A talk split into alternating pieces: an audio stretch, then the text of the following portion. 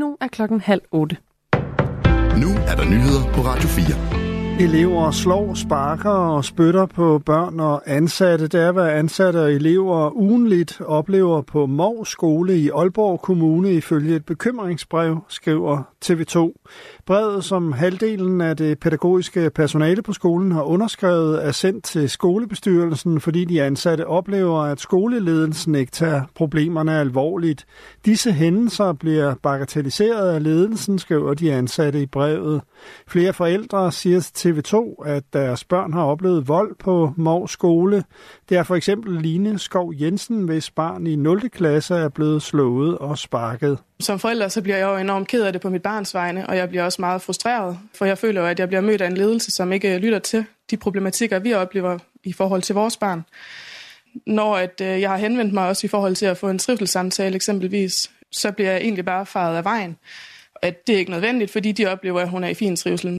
Skolechef i Aalborg Kommune, Mads Rune Jørgensen, bekræfter bekymringsbrevet over for tv-stationen. Der er på skolen allerede i gang sat nogle initiativer for at fremme arbejdsmiljøet, som forvaltningen på baggrund af henvendelsen vil understøtte, skriver skolechefen. Meta, der står bag Facebook, nedsætter en enhed til at håndtere misinformation og misbrug af indholdsskabende kunstig intelligens. Det sker forud for det kommende valg til Europaparlamentet på baggrund af bekymringer om, at misvisende AI-genereret indhold kan påvirke valget. Indholdsskabende kunstig intelligens har været et område for stor vækst, og teknologien er både i stand til at skabe tekst, billeder og videoer. Det har skubbet til frygten for, at den vil blive brugt til at påvirke valg rundt omkring i verden. Valget til Europaparlamentet finder sted fra den 6. til den 9. juni. I Danmark afholdes det søndag den 9. juni. Israels premierministerkontor oplyser, at militæret har præsenteret en plan for evakueringen af civile i Gaza. Meldingen kommer, mens Israel tror med en invasion af Rafah, som er Gazas sydligste by, og som indtil videre har været uberørt af israelske landstyrker. Der er gang i forhandlinger om en våbenhvile i krigen mellem Israel og Hamas. I går sagde Israels premierminister Netanyahu dog, at en mulig våbenhvile kun vil forsinke en landoffensiv i Rafah. I det internationale samfund er der frygt for, at en landoperation vil føre til store civile dødstal i Rafah.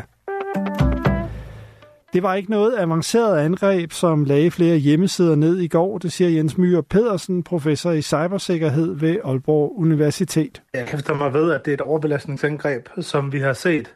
Man kan sige, at det er, det er måske nok mere avanceret end dem, der har været tidligere, men det er stadigvæk kun et overbelastningsangreb. Det vil sige, at man tager en hjemmeside ned øh, midlertidigt, og når angrebet ophører, så kommer hjemmesiden op og kører igen, så der er jo ikke sådan en permanent skade på noget, og derfor synes jeg heller ikke, det, det er jo ikke sådan et rigtigt hackerangreb det er mere, det er mere irriterende.